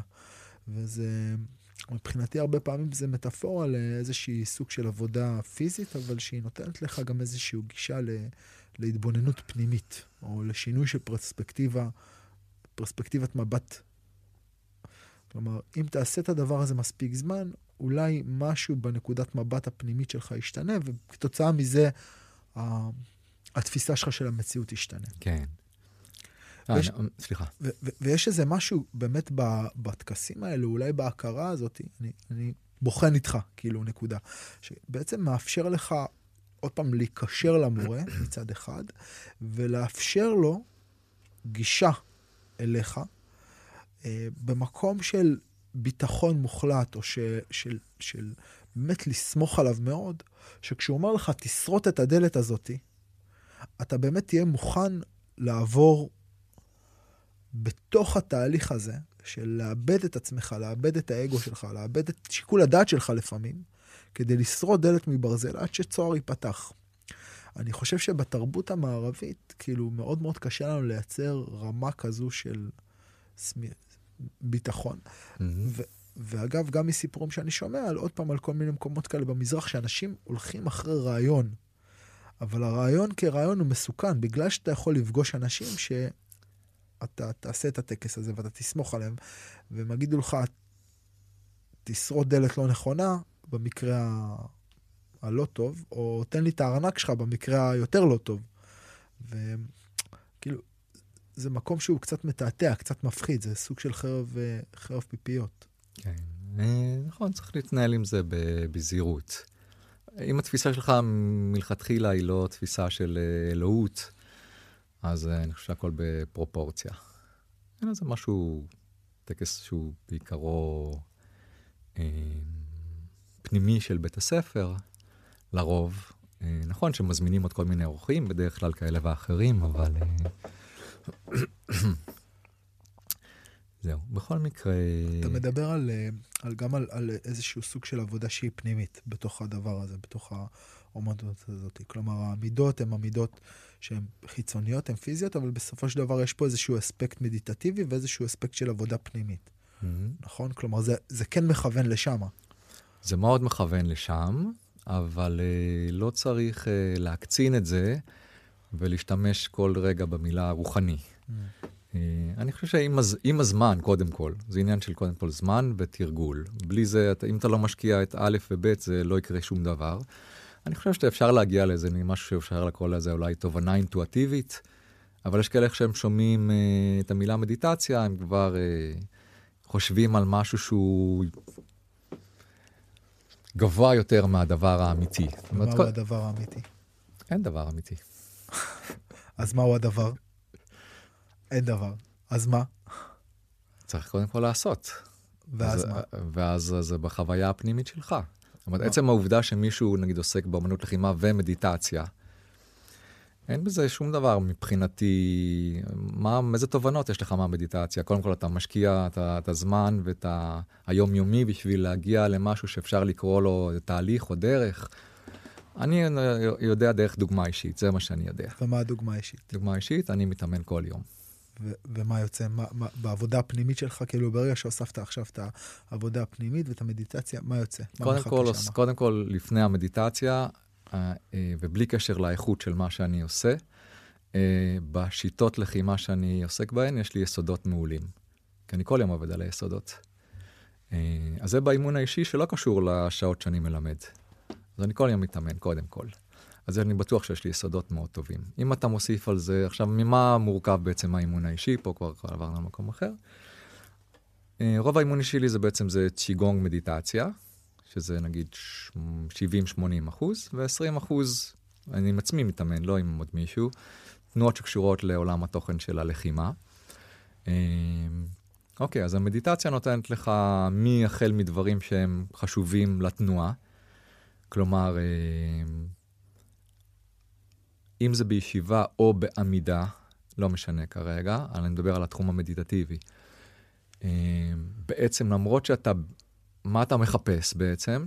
שתהיה, שאתה בדממה, יש יותר תנועה פנימית. שאתה בתנועה, אמ, אתה מחפש בעצם, בכל, בין אם אתה זז ובין אם אתה בדממה, אתה מחפש את הקצה השני, נקרא לזה כמו אין ויאנג. איך לנפות בעצם מרגלי תנועה? אם אתה רוצה שהתנועה שלך תהיה חלקה, נקרא לזה כך, בין אם ב-BJJ או בכל תחום אחר. אתה אומר, בואנה, הוא זז ממש חלק, מה זה התנועה החלקה הזאת מעבר להתמצאות במרחב, אה, להשתנות בתוך התרגול בזוגות? אה, לגוף שלנו יש הרבה מנגנונים שהם מנגנונים שהם בין אם טבעיים ובין אם נרכשים, שהם בעצם מפריעים לתנועה חלקה, אוקיי? אה, זה יכול להיות כל דבר, ממתחים בחלקים מסוימים של הגוף, חוסר איזון בין ימין לשמאל וכולי. אז המצב הדומם בעצם הוא מנפה באופן טבעי, למרות שאתה לא זז, מנפה ומתקן את אותם נגיד דברים שצריך לתקן. וכשאתה אוטו רוצה לנסוע, אתה לא עם הבלם יד אה, למעלה, כי זה יכול קצת לנסוע בחריקות, אלא אתה נוסע יותר בחופשיות. כלומר, אתה יכול לייצר אה, תנועה מתמשכת ומדויקת לאורך זמן, בפחות מאמץ. אז עוד פעם, אז העבודה המדיטטיבית, אני חוזר על מה שאמרת, אני מנסה, בעצם מתוך זה שאתה בתוך איזשהו חוסר תנועה, אתה משפר את התנועה שלך? מאוד. אוקיי, איך? אוקיי, שאתה, קודם כל, כשאתה יוצא מהמצב ומתחיל לנוע, אתה הרבה יותר ממוקד. בעצם זה משפיע על המיקוד שלך. משפיע על המיקוד, משפיע על המבט, משפיע על תחושת הסובב, כי כשאתה בעיניים עצומות, אל תשכח, תלוי איפה אתה נמצא. אם אתה נמצא במקום שיש בו, בפארק לדוגמה, אז בואו ניקח את הקולות לדוגמה, אוקיי? אז, אז יש בעצם קולות מרוחקים, קולות קרובים, אה, קולות מקיפים, ואתה לא תמיד יודע בהתחלה אם הקול הוא, מה, שנש, מה שנשמע לך מאוד קרוב הוא בעצם יכול להיות מאוד רחוק כתוצאה מזה שאת פשוט עצמת העיניים לאורך זמן. אה, אז הפרספקטיבה כלפי הסובב, יש לזה קשר מאוד ישיר לאמנות הלחימה. אה, לא יודע, אם אתה שואל אותי על דברים כמו הערה או דברים כאלה, אני לא, לא מחפש את זה באופן אישי. אז מה שאתה מחפש בעצם שם זה איזשהו סוג של נוכחות מלאה יותר? זה, ב, זה במילים שלי? כן. ואתה, בעצם מה שאתה אומר זה שהנוכחות המלאה הזאת בתוך המרחב הפנימי או המדיטטיבי, משפיעה אחרי זה על האופן שבו אתה זז או מקבל את הסביבה כשאתה בתוך תנועה. כן. ו- וזו, וזו המטרה של התרגול הפנימי. לא עכשיו הערה, לא להיות עכשיו איזה... כאילו, בעצם טיוב, טיוב של איכויות בתוך המרחב התנועתי לחימתי. כן, אני חושב שבדממה ובתנועה, הם רכיבי הליבה בסופו של דבר, הם התאחדו. אז אה, אני חושב שזה חלק די אה, תלוי בגיל גם, אני לא יודע אם כן. מישהו, כן, אבל... מגיע לך עכשיו תלמיד בן 20 ו... כן, זה פחות. רלוונטי, כן. כן. אבל כבר כמעט ואין לי תלמידים כאלה. צעירים כאלה אש. כמעט ולא. אחד פה, אחד שם. מי מגיע אליך היום? יותר בוגרים או מבוגרים, תלוי איך רוצים לקרוא להם. אה, שוב, זו קבוצה, אה, אני גם לא מלמד הרבה באופן, אני מלמד המון במהלך השבוע, אבל אה, רוב השיעורים זה שיעורים של קשורים לעולם הצ'יגונג או הטאי צ'י, וזה שיעורים פרטניים. אני עובד הרבה עם חולי פרקינסון. ובלחימה אז אני מלמד, יש את הקבוצה התל אביבית, ש... קבוצה תל אביבית, זה נשמע כמו קבוצה תל אביבית, שם- אנחנו... שם קוד. כן, הקבוצה 30 התל אביבית. שנה, כן. מתאמנים שלושי, חלק מתאמנים 20 וכמה שנים, חלק וואו. פחות. אה, יש קבוצה כזו. אה, ויש קצת כאלה שאני מלמד אותם, מדי פעם אנחנו עושים שיעורים אה, להעשרה באמנות לחימה הפיליפינית, פה נקודתית פה ושם. ו- ואם אני חוזר שנייה ליחסי מורה תלמיד, יחסי אז מורה. היום, אוקיי. אז היום התלמידים שלך, כאילו אלה שרצים איתך 30 שנה, הם, הם הבנים שלך? הם הילדים שלך? אה, זה, מ, זה גם מקום מאוד משמח, כי זה גם כמו משפחה, וגם מה קורה אם ת, תלמידים עוזבים. זאת אומרת, עכשיו תגיד, לקחת לי את אה, יד ימין שלי. Okay, היה לי אה, תלמיד שעזב לא מזמן, שלמד 20 וכמה שנים. וואו, באמת, זה כמו יד ימיני. מה זה, זה, זה, זה, זה משפחה, כאילו כן. גדל... אני עדיין רואה אותו, עדיין נפגשים לקפה, עדיין הוא מחליף אותי מדי פעם אם צריך, עדיין אבל- הוא בא לשיעור מדי פעם אם הוא רוצה, אבל הוא לא קבוע בשיעור. אה, וזה כרגע, שמע, אה, אה, אני חושב ש... אני פה מצטט את אשתי, אבל היא אומרת, אה, אם תלמיד נמצא אצלך, אוקיי, יש איזו בחירה מסוימת, אבל הוא כבר בתוך המערכת ומתגלגל משנה לשנה, אתה לא יודע למה. אם תלמיד עזב וחזר, יש פה הרבה יותר בחירה. אה, יש כמה תלמידים בקבוצה שהם עזבו, ל... עכשיו נגיד יש אחד תלמיד חוזר, עשה הפסקה של 6 שנים. היו הפסקה, הפסקות של 12 שנים. אה, נראה לי שאני צריך הפסקת מים, שזה חשוב. אז אה, אני משתדל לשמור על יחסים בדרך כלל טובים גם עם תלמידים שעזבו. אה, מדיניות הדלת הפתוחה, כלומר אתה יכול לעזוב מתי שאתה רוצה, הדלת אתה פתוחה לא- גם אתה לחזרה. לא, אתה לא עושה כזה רגשות, אה, רגשות אשם, לא, מקבל לא. אותם ב... כאילו, גם כשהם עוזבים, זה לא נחווה אצלך כ... אתה מנסה לא לחוות את זה כמשהו אישי. אני לא יודע אם זה היה בלית ברירה, מנגנון הדחקה, או ש... אבל ככה זה בסוף. בסוף כן. אמרתי לעצמי, אוקיי, זה יעזור אם אני אתחסן מתחת לשמיכה ואבכה. אז אמרתי, אוקיי, יש עוד גוזלים שצריך להאכיל אותם, אני מלמד את מי שיש, לא את מי שאין. אבל יש כאב. עם כאב יש ברור, כאב אפשר- גדול. אי אפשר להתעלם. לגמרי אי אפשר ולא צריך גם. וזה משוקף, כאילו, נגיד מישהו כזה עוזב, אתה אומר, כאילו, מה, מה, מה, מה אתה אומר כמורה לתלמיד כזה שאומר לא? אז נגיד עם הבחור הזה, אז אה, אה, שוב, אנחנו עדיין נפגשים כל business as usual. אה, כן, הוא משתף אותי שהוא רוצה גם למצוא את ה... אתה יודע, לקחת הפסקה כרגע בנקודת הזמן הזו, אה, לראות את הדברים בפרספקטיבה אחרת אולי. הוא גם מלמד בעצמו, אז יש לו שוב עוד, עוד מקום שמהדהד בתוך כל המערכת יחסים הזו. בשבילי כמורה זה תמיד איזושהי שאלה בין עוד פעם כמה אני אומר לתלמיד, תקשיב, יש רגעים בחיים שרוצים לקחת הפסקה, אבל, אבל זה בדיוק המקום לא לקחת הפסקה. כי זה המקום שבו אתה צריך להמשיך לשרוט את דלת הברזל, ויש פה עכשיו איזו מידה מסוימת, מידה או איכות פנימית שאתה עובד עליה. Mm-hmm. זה מצד אחד כמורה, ומצד שני, אוקיי, כאילו יש רגעים שבהם זה המקום להפסיק. אה, לא, אם תלמיד פונה, אני לא... אני לא משיב לו שהוא לא צריך לעזוב, או... כלומר, אם הוא הגיע להחלטה שהוא בא אליך ואומר לך, אני רוצה לקחת הפסקה, אתה... אני מאפשר, בין אם בשמחה ובין אם לאו. אני לא מדבר על זה עם התלמיד, ו... אלא אם שוב הוא משתף אותי ב... בלמה, שזה כן חשוב לי גם להבין את, ה... את הלמה הזה. אבל זה יכול להיות כל מיני סיבות או כל מיני משברים. לא תמיד זה קשור אלינו, נתחיל בזה. אנחנו תמיד לוקחים את זה, מה עשיתי ומה כן. עוללתי, כן. ואיך, ואולי יכולתי אחרת, ובסוף מסתבר זה בכלל משהו אחר, לא קשור לחיים הפרטיים שלך, לא קשור לשיעור. אה, עובדה שיש כאלה שהולכים וחוזרים בנקודת זמן אחרת. אה, זה גם בסדר. נכון שנקודתית פה ושם יש כאלה שאתה אומר להם, אה, מזה יוזמתך, פשוט תלך ואל תחזור, אבל זה בוא נאמר מקרים יותר נדירים. בדרך כלל אני. שוב, אתה יכול לצאת ולהיכנס מתי שאתה רוצה. אז בואו, אז אולי נדבר על זה, נקפוץ ככה למקום שלך בווינגייט. אוקיי. Okay. ובעצם התחלת בבית ספר, כל בן אדם, כל, כל אמן לחימה שרוצה להדריך בישראל, מחויב בעצם בתעודת הדרכה. כן. שמוכרת על ידי אה, מינהל התרבות והספורט, mm-hmm. על ידי מוסד שקיבל הכרה רשמית. המוסד הזה יכול לתת הכשרה ל, ל, אה, להכשיר בעצם מדריכים, mm-hmm. נכון? אה, ואתה ראש תחום של מוסד כזה.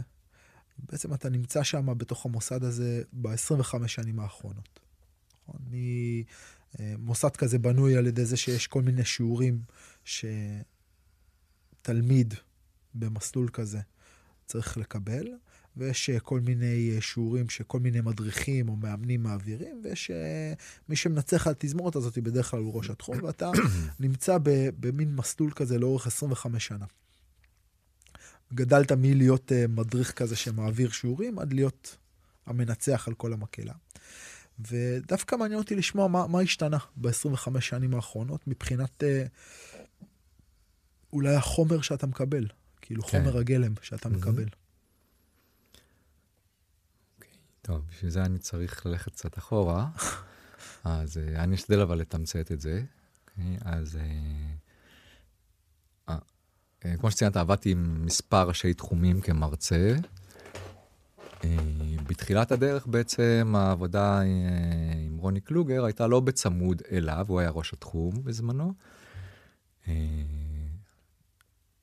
אלא היה אז דבר שנקרא קורסים חיצוניים, זה כבר לא קיים היום, לפחות לא בבית הספר למאמנים. כלומר, שיכולת לנהל איזה קורס עצמאי להכשרת מדריכים בפיקוח של ראש התחום. אז זה היה בעצם המצב הראשוני עם רוני קלוגר.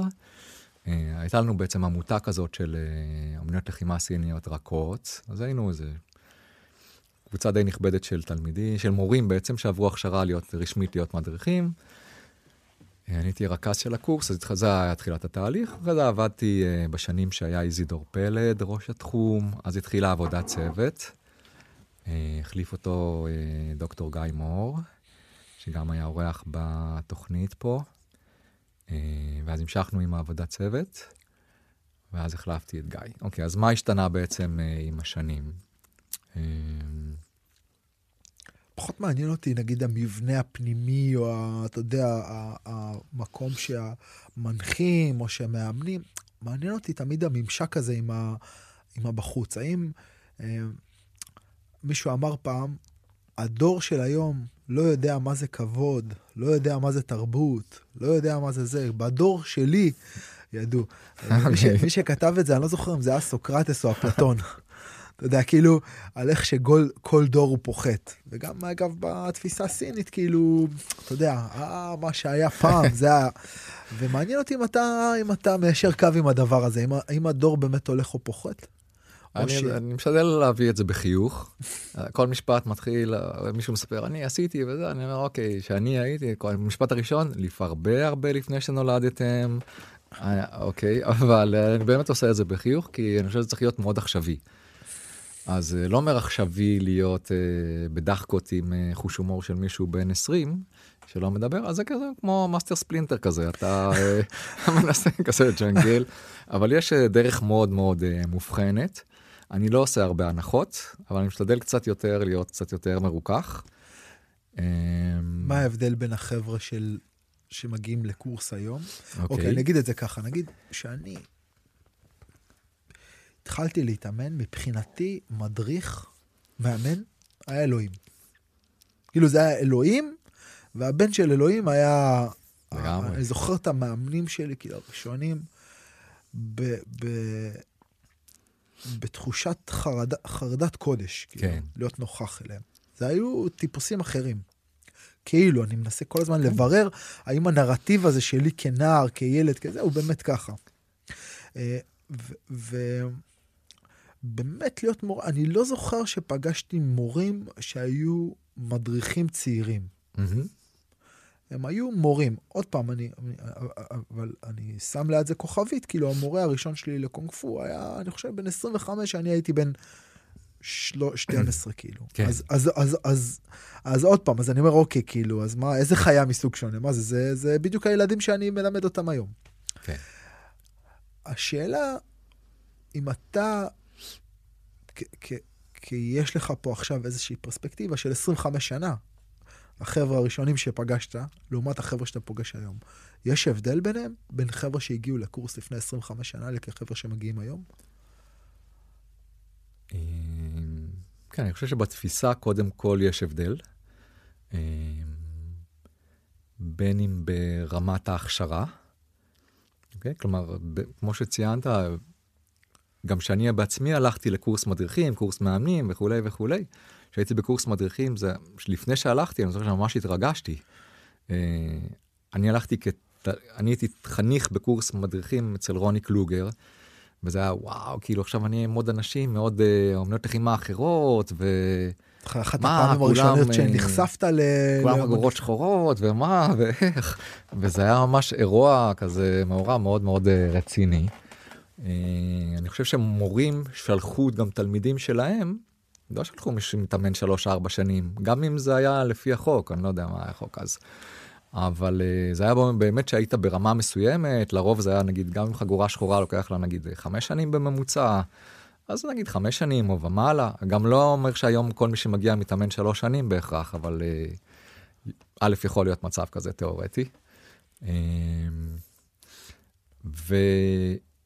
והגיל היה מאוד שונה, היו יותר מבוגרים לדעתי, היום יש הרבה צעירים, ממש בני אה, 20, לפעמים אתה אומר, לא, אני באמת כבר לא יכול לתקשר איתם, כאילו, אני לא בגיל. זאת אומרת, אני... אה, אבל אני משתדל כן, אוקיי, ומה שהשתנה מבחינת אה, הרכיב הליבה, אני חושב, אני היום מלמד, אה, קודם כל לא לבד, יש צוות, אבל אה, דבר ראשון, חוץ מדרך ארץ, מיומנויות הוראה.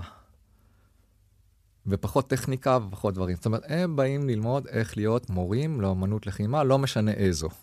זאת אומרת, קח את הארגז כלים, תשתפשף איתו, תערבב אותו, זה בסוף יהיה תמהיל בין התפיסה שלך, מה אתה רואה בעיני רוחך, איך נראה המורה לאמנות לחימה, קח את ההשפעה שלך מהמורה שלך, קח את הארגז כלים של הקורס, תבנה מזה, תעצב איזה משהו שנקרא המדריך לאמנות לחימה. האם כל מי שנמצא שם, אני רואה בעיני רוחי אותו עומד מול כיתה?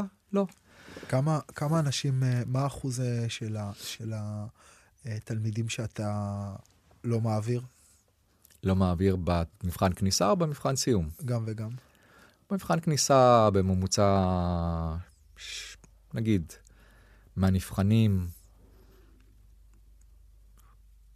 בוא נאמר אין קורס שאני מעביר את כולם, אין חיה כזו, ואם יש היא מאוד מאוד נדירה. וזה אומר שגם אם מישהי בעיניי, זה כמו שאומרים שיש ספק אין ספק. יכול להיות ששלושה ארבעה לא עוברים, אבל, אבל שוב, גם זה עוד מקום נורא בעייתי, כי אתה צריך uh, לתת משהו מאוד מאוד מוצק, למה לא נכנסת לקורס. אז למה אתה לא מכניס לקורס? מה הסיבה שלך?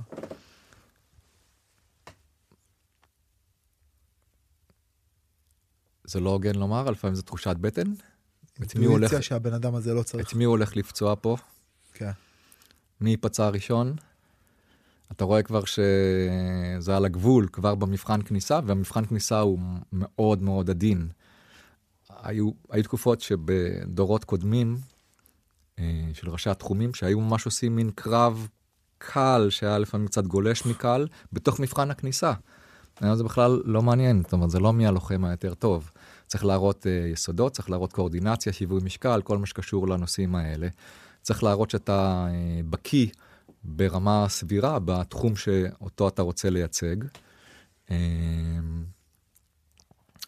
ואני משתדל שיהיה לי ידע רחב גם בהרבה אומניות לחימה, לפחות ברמת הטרמינולוגיה, ולא שבא אליי עכשיו מישהו מה-BJJ שאומר לי איזה טכניקה ואין לי מושג על מה מדובר. זה לא שזה התחום שלי, כן, אבל עדיין. אה, אוקיי, אז בעצם אתה... אז זה או התנהגות או בטיחות. Mm. שתי הסיבות האלה. סיבה אחרת, אין סיבה לא לקבל מישהו. מה, מה עושה מדריך או מורה טוב למדריך או מורה טוב מבחינתך? מה הוא עושה איפה? מה עושה אותו? אה, מה עושה אותו מדריך טוב? כן.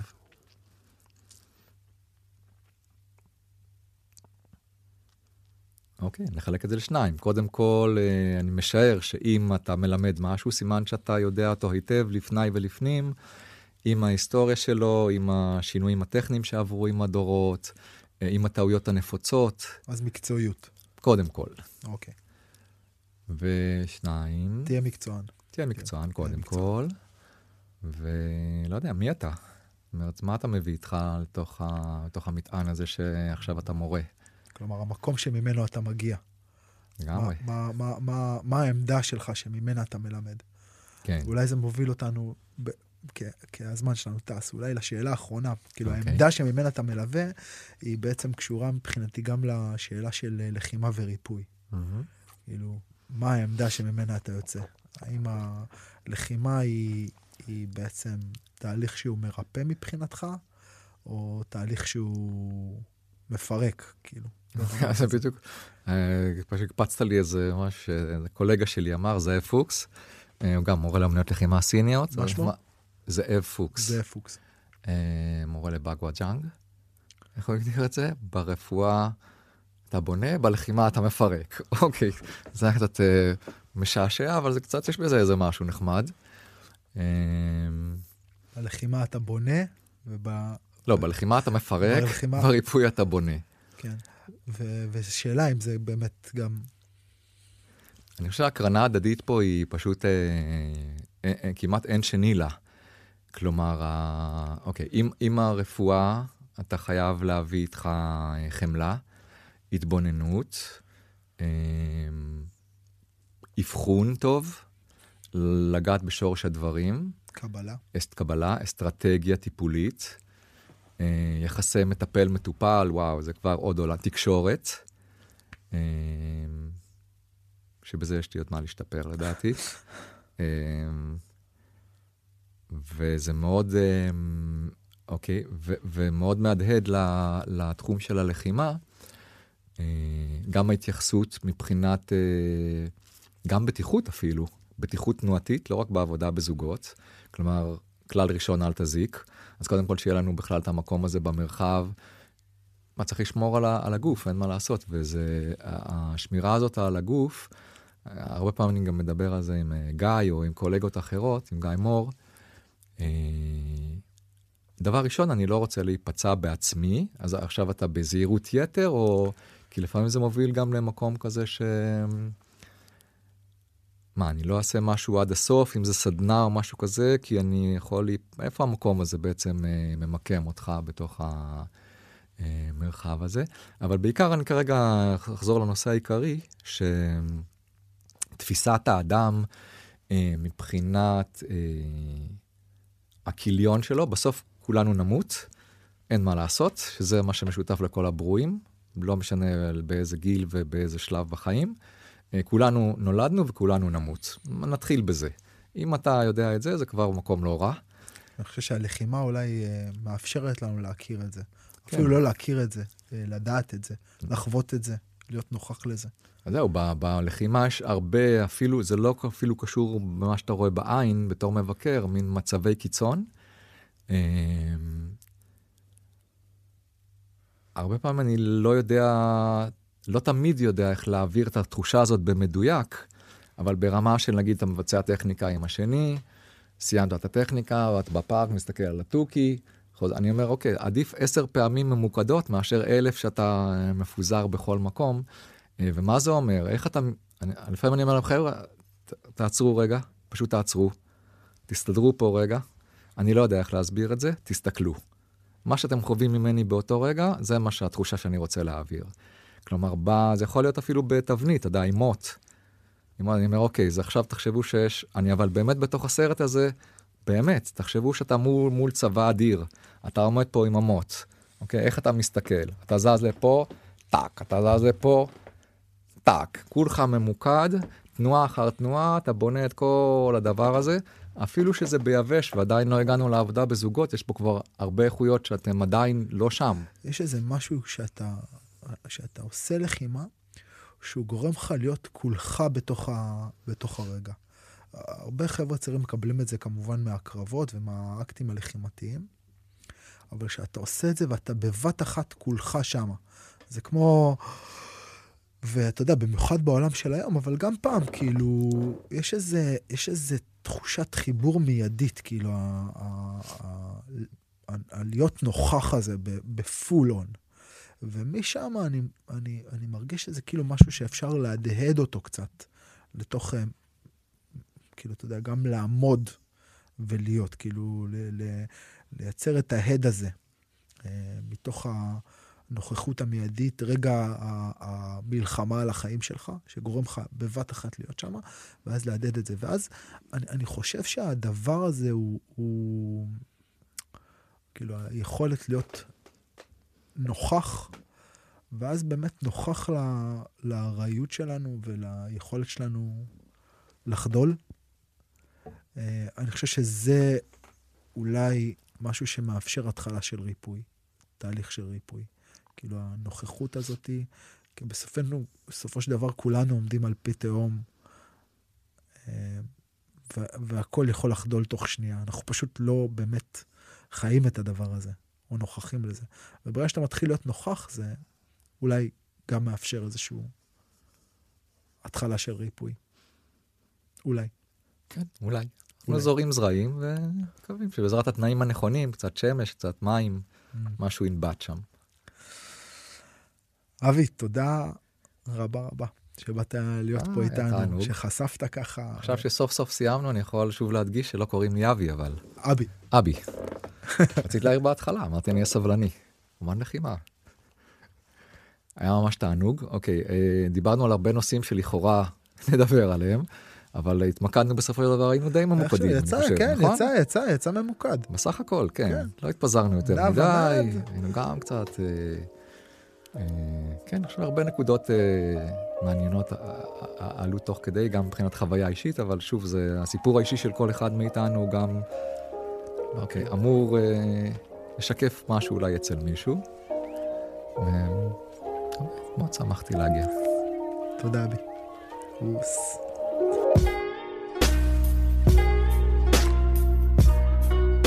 חברים, תודה רבה שהקשבתם לנו עד כאן. אתם מוזמנים לעקוב אחרי הערוץ, להצטרף לקהילה בפייסבוק, שם אנחנו מעלים קטעים מתוך הפרקים, וגם כל מיני דברים אה, אה, מעניינים שאני נתקל בהם, או ששולחים לי. אם אגב אתם אה, נתקלים בקטע מעניין שנראה לכם אה, רלוונטי או אקטואלי לקהילה, אז אתם ממש.